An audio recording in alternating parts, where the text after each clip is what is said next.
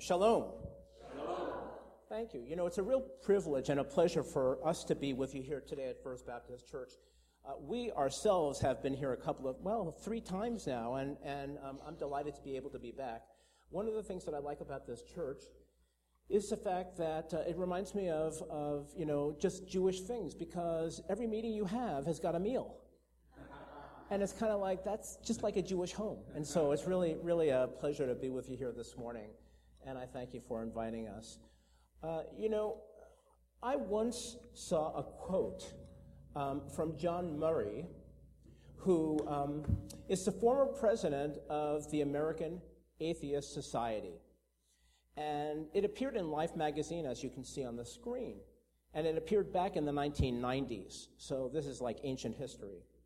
Um, the edition had a huge picture, as you can see, of Jesus on the cover with the words, Who was he? Now, here's what Murray said back then. He said, There was no such person in the history of the world as Jesus Christ. The Bible is a fictional, non historical narrative. It's a myth that's good for business. Now, that quote is from Life magazine back in December of 1994. Now, let me just stop and say that we know that this is wrong. Because Jesus is mentioned by the secular historian Josephus as having lived precisely at the time the Bible says so. So we know that this is wrong. Now, this morning, I'd like to talk about how we can know the Bible isn't just fictional, non historical, narrative, and that when I'm done, I want to talk about what difference it makes for us today. Augustine the famous fourth century bishop in North Africa said, as you can see, the New Testament is in the Old concealed, the Old Testament is in the New revealed. In other words, what we learn about the Jesus in the New Testament, his virgin birth in Bethlehem, his rejection by his contemporaries, which were my Jewish people, his atoning death and resurrection, his being the Son of God, it's all there in the Old Testament. But as you read your New Testament, that shouldn't come as any surprise because Jesus said it himself. In the Gospel of John, chapter 5, verse 39, he challenged a group of Jewish religious leaders. He said, You diligently study the scriptures because you think that by them you possess eternal life. These are the scriptures that testify about me. That's verse 39. But he continued, If you believed Moses, you would believe me, for he wrote about me, in verse 46. Now, when we look at the four Gospels, we find the Bible repeating a phrase again and again. This, and what we're talking about is some event, happened so that the scriptures might be fulfilled which are followed by a prophecy from the Old Testament. Take a look with me for just a moment at Matthew chapter 13, and we're going to look at just two verses, and you can get there rather quickly. Matthew 13, and we're going to look at verses 33 and 34. This is just as one example of what I'm talking about here. Matthew 13, beginning in verse 33, where it says, He spoke another parable to them. The kingdom of heaven is like leaven, which, which a woman took and hid in three pecks of flour until it was all leavened. All these things Jesus spoke to the crowds in parables, and he did not speak to them without a parable. This was to fulfill what was spoken through the prophet. So you understand what I'm saying here. In fact, when it comes to the events of Jesus' life, the Bible quotes over 30 such prophecies. The last Old Testament prophet, Malachi, wrote around 450 BC. Therefore, every one of these 30 prophecies were written at least four centuries before Jesus was born. And some of those prophecies go back even 15 centuries before he was born.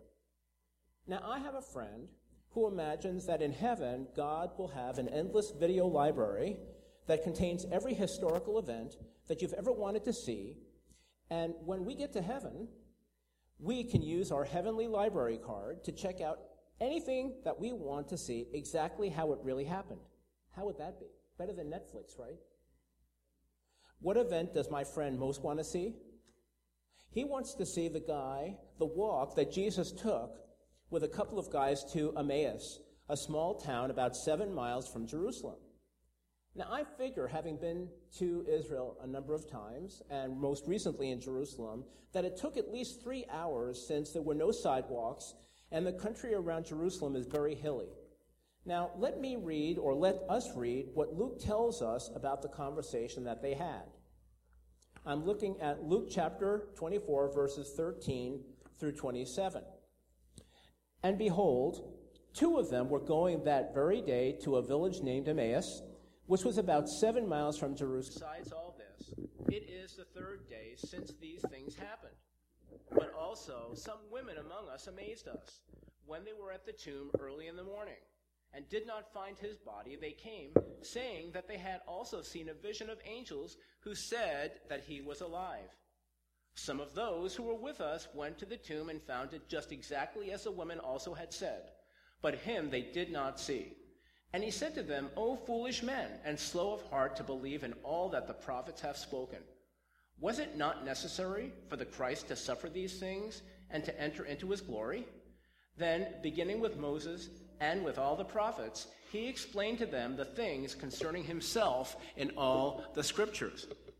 Now, I don't know about you, but it's hard to imagine how those two guys must have felt as they walked along they had just seen the one they thought was the Messiah, the King of Israel, die. All their hopes, all their dreams, their joy hanging dead on a cross. It's the third day since Jesus was killed, and time is running out. And what I mean by that is, you see, in Jewish folklore, the soul hovers near the dead body for three days until the face changes and it can't recognize the person anymore. Then it departs. Now, these guys walking toward Emmaus might have had a glimmer of hope that somehow there was still a chance that Jesus' spirit might reunite with his body. They start going into what the women had said, and finally, he can't stand it anymore. He says, O foolish men, slow to understand and slow to believe. Then Luke tells us that beginning with Moses and all the prophets, he explained to them the things concerning himself in all the scriptures. The threefold division of the Old Testament that Jesus mentions a few verses later in verse 44 is the way that a Jewish Bible is organized today. And the writings. So we're talking about Psalms, Proverbs, and some other Old Testament books. And so Jesus is walking along with Cleopas and his buddy for several hours, explaining how those scriptures speak of him. Now, that's exactly what I want to do this morning with you, except that rather than have two to three hours, I have about 20 minutes left. Here's what I propose to do I want us to go back and do a little tour of the Old Testament and look at some of these 30 prophecies that Jesus fulfilled. Put on your seatbelt because we're going to have to go very fast. We're going to look at two passages from the Torah, two passages from the prophets, and two passages from the writings. Now, the Messiah, according to the five books of Moses, known as the Torah, the law. Genesis 3:15 was written about 1500 BC. In the story of the Garden of Eden, we read a curse that God put on the serpent, whom we later know to be Satan or the enemy of God that curse actually contains a blessing to the woman and to people who will come after her. Let me read that for you. It says, And I will put enmity between you and the woman, and between your seed and her seed. He shall bruise you on the head, and you shall bruise him on the heel. Now, we learn three things here. First, the child who will come to defeat the serpent is the child of a woman. That's no big deal, is it? Is it? Well, everyone who is born is born of a woman, right? Uh, not in Judaism. Okay, don't get, you know, like, don't be mistaken. I mean, it's like, it is, a child is born of woman. However, when I say not in Judaism, Abraham begat Isaac, yes? Where was Sarah? Isaac begat Jacob. Where was Rebekah? Men have children in Judaism, not biologically, but genealogically. So, the Bible could have made a biological statement here that the child is the son of a man and a woman. Or it could have made a genealogical statement, as it does everywhere else, that the child is the son of a man. But it doesn't. It starts with an exception. This child is the son of a woman. It doesn't exactly say virgin birth, but it sure anticipates it, doesn't it? Second, we learn that the child will bruise the head of the serpent. This is a picture of conquest and victory. Now, some people may remember, and this you also have to put on your ancient history caps, some might remember Mel Gibson's movie The Passion. And he symbolized this moment when Jesus crushed a snake in the Garden of Gethsemane. A snake emerges from beneath the devil's foot and slithers over to Christ, who is intensely praying. He doesn't seem to take note of the serpent until it's directly beneath him, when he suddenly stands and crushes the serpent's head under his foot.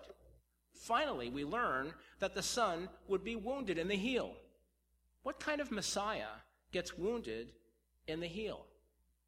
Perhaps only one who was hung on a cross. Then there's Deuteronomy 18, verses 18 and 19, also written about 1500 BC.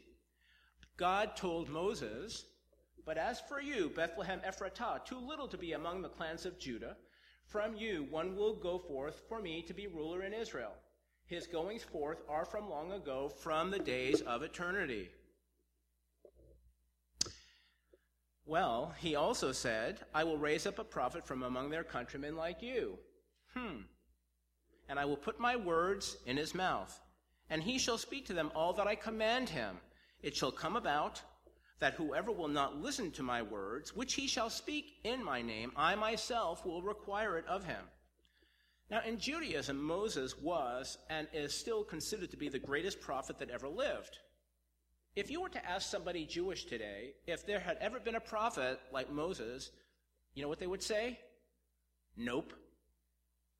Moses is the greatest prophet who ever lived. Now, the Torah's closing words give us a clue that my people should be looking for this prophet. Deuteronomy chapter 34 records Moses' death. So obviously, he didn't write it. It's possible that Joshua wrote it, and though in verse 9 he tells us that Moses laid hands on him to transfer leadership to him, Joshua tells us in verse 10 that since that time, no prophet has risen in Israel like Moses.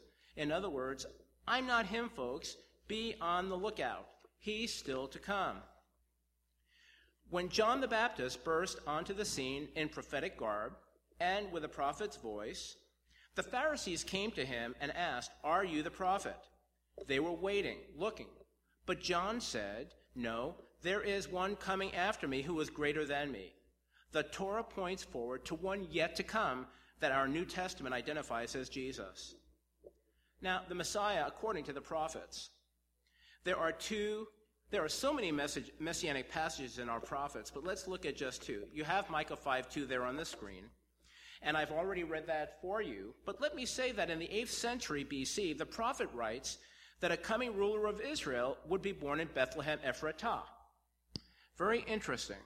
The fact that it adds Ephratah lets us know which Bethlehem it is, since there were several towns with the same name. Just like we have Bethlehem, Pennsylvania today, Bethlehem Ephratah was just south of Jerusalem. Now, how strange. Why this little town that's so small, it's not even in the where's where in Israel. The reason is because that Bethlehem happens to be the ancestral home of King David, from whose family the Messiah must come. Now, you need to note what else Micah tells us. He says that this one's beginnings are from long ago, from days of eternity. The Hebrew words here are stronger than the English. Mikadem which is within this passage of Scripture, means from the east, in other words, from before the sun rises in the east, or eternity past. And then another word in Hebrew is me, olam, which means from days of eternity. Who is an eternal being? Only God. So somehow God takes on flesh and is born. Then there's Isaiah 53, written about 725 BC. It says, But he was pierced through for our transgressions, he was crushed for our iniquities. The chastening for our well being fell upon him, and by his scourging we are healed. All of us, like sheep, have gone astray. Each of us has turned to his own way. But the Lord has caused the iniquity of us all, I don't want to get that far, to fall upon him. This prophecy is the clearest one chapter description of the Messiah in the Old Testament, maybe the whole Bible, and very important for those of us seeking to bring the truth of Yeshua, Jesus, to the Jewish people. Now, if you have any Jewish friends or family, and you ever have the chance to share any scripture with them, any Bible passage, this is your passage. The passage, the prophet, describes a suffering servant, one who gives his life as a guilt offering for many people. It describes him as someone who would be rejected and hated, though he had done no wrong, but through whose death our sins are forgiven. It even hints that he would be raised from the dead. After the sufferings of his soul, he would see the light of life. The problem is, my people face the same thing that were faced by the disciples. Even in the days of Jesus, Israel was not waiting for a suffering servant Messiah to come, but they were waiting for a triumphant king like David, who would right all wrongs, place Israel back in her rightful position, usher in the days to come, the age to come, when the lion would lie down with the lamb and bring peace to the world. Listen, if you had to choose between Superman and Clark Kent, who would you choose? That's right. Everyone wants a Superman Messiah. But the New Testament writers came to understand the purpose of Jesus' first appearance and quoted this chapter to explain it for the rest of us. Now, then there's Daniel 9, chapter 24 through 26. 70 weeks have been decreed for your people and your holy city to finish the transgression, to make an end of sin, to make atonement for iniquity, to bring in everlasting righteousness, to seal up vision and prophecy, and to anoint the most holy place. So you are to know and discern that from the issuing of a decree to restore and rebuild Jerusalem until Messiah the Prince, there will be seven weeks and 62 weeks. It will be built again with plaza and moat, even in times of distress. Then, after the 62 weeks, the Messiah will be cut off and have nothing and the people of the prince who is to come will destroy the city and the sanctuary. Now, here we find more clues about the coming Messiah. The passage is really a tough one, but there are some things that are clear. In verses 25 and 26, they tell us about the timing of the Messiah's coming. He must come between two events. And by the way, when it talks of the weeks, it's not literal weeks, it's weeks of years. But Messiah must come between two events that we can identify. After the decree that allowed the Jews to return to Jerusalem and rebuild it in verse 25, and before the city and temple are destroyed a second time in verse 26. Now you remember you may remember from your Bible reading that the Babylonians destroyed the city in 586 BC and took the people captive to Babylon. When the Persian Empire overtook them, its king decreed that the Jewish people could return to Jerusalem and rebuild the city. Now, sometime after that, and as I said, the sevens represent, years, the anointed one comes. That's the Messiah, and is cut off. And the Hebrew, and uh, it, it, that basically, when it says cut off, it means to be killed. And again, it's not exactly the popular image of a Messiah figure.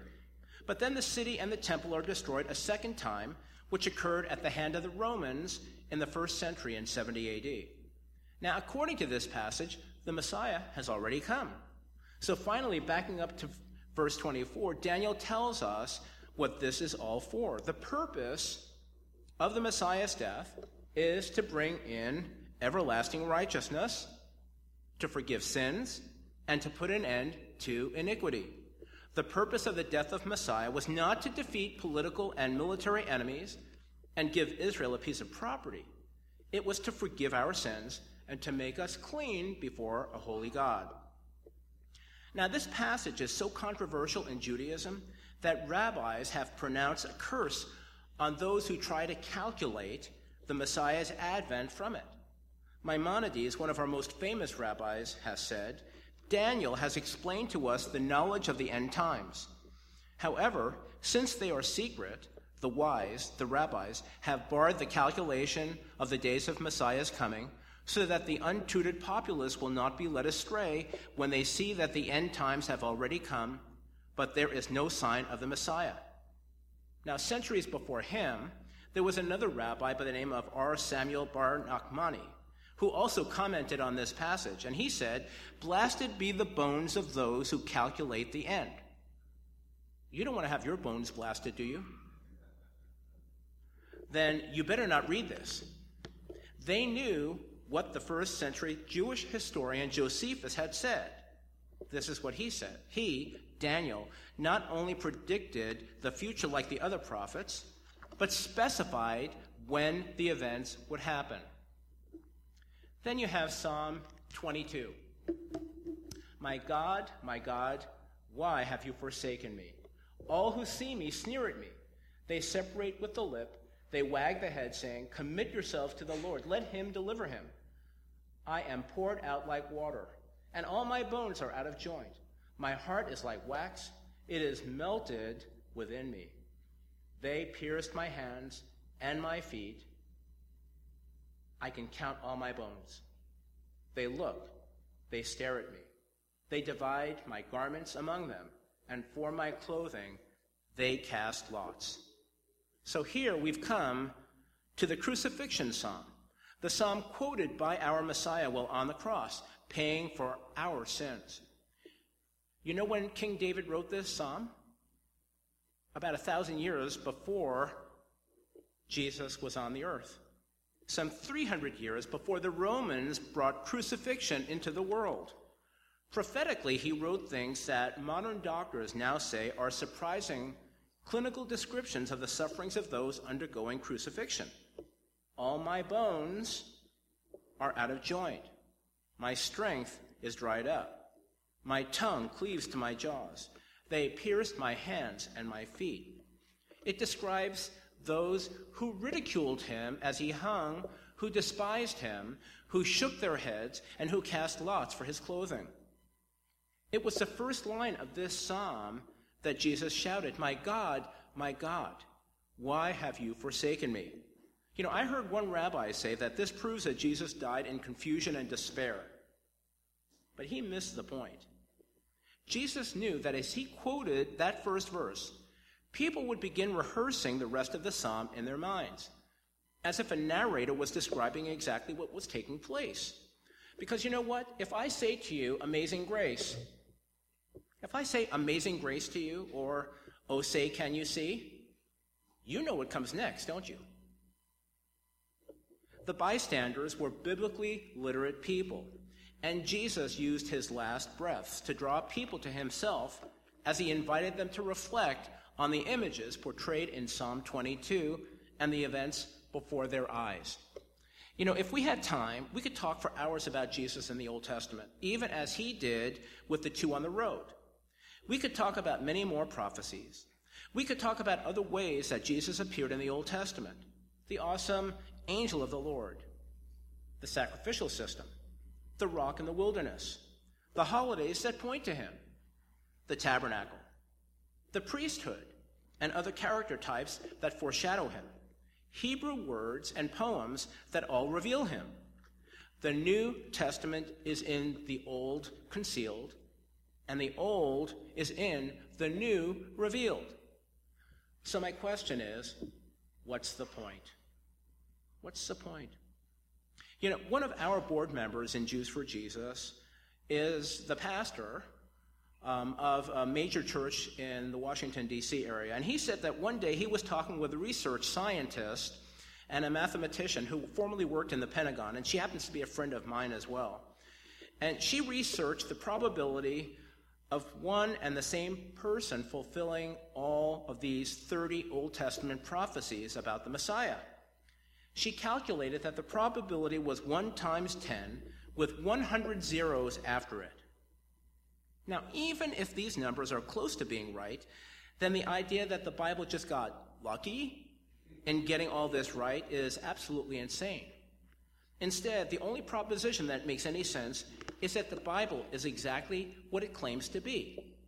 And this is how another friend of mine put it it's a supernatural book from a supernatural God giving us supernatural truth about a supernatural Messiah who, through the cross, offers us a supernatural relationship with God so that we can live a supernatural life that has a supernatural destination in heaven at its end.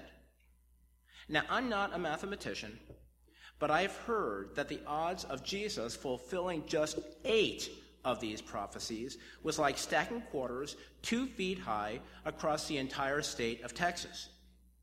Putting a mark on just one of those quarters and expecting someone to go find that one quarter with the mark on it on the first try. I want to close by telling you that you can be sure of your faith in Jesus and in the Bible. You know, you need to know that when I, when my wife and I bring the message of Jesus to my Jewish people, I, we, our ministry faces all kinds of obstacles. There are what we call anti missionaries out there. You know what an anti missionary is? They're anti what we do. What do we do? We proclaim the gospel. They're trying to prevent Jewish people from believing in Jesus by trying to prove that the Old Testament prophecies don't point to him, but never have they had a compelling argument. Remember, the odds of anyone fulfilling the 30 Old Testament prophecies about the Messiah are 1 with a 100 zeros after it. Until someone can figure out how to undo 1 with a 100 zeros after it, we're sitting secure in our faith. We can stick with the faith once for all delivered to the saints. As Jude put it, and more importantly, when it's all said and done, and we're in eternity, you'll be glad that you did. I have just a few more minutes, and so I'm going to use them judiciously.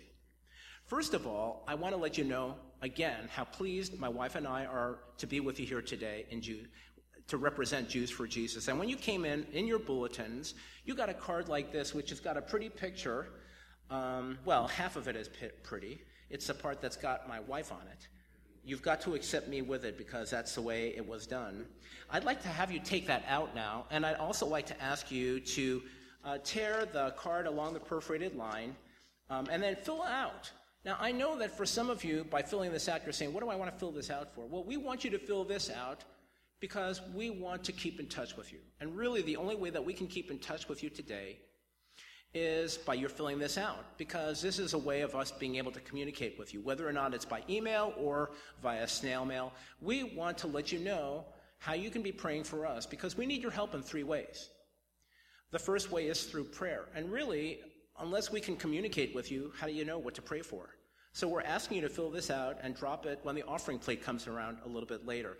And even if you've already done this before and you're getting mail from us, if you fill this out and uh, you can see that there's a little box next to, towards the bottom, it says, I already received your regular communications and just want to reaffirm my interest. You know, by doing that, you're also letting us know that you're still standing with us. And we really do need your help. Now, Pastor has already stolen my thunder and he talked all about where our works are. And before I close, we're going to show you a two minute video because one of the things that we're really excited about is just how the work in Israel has progressed. You know, we have over 30 full time staff people in Israel alone. And we have just completed an 18 year project known as Operation Behold Your God. And the video is going to tell you a little bit about it. But the thing that I would like to let you know is that we really need your help in prayer. We also want to help you to share the gospel with your friends, your relatives, and we have a table set up in the back, and we'll be back there afterwards uh, to answer any questions you might have.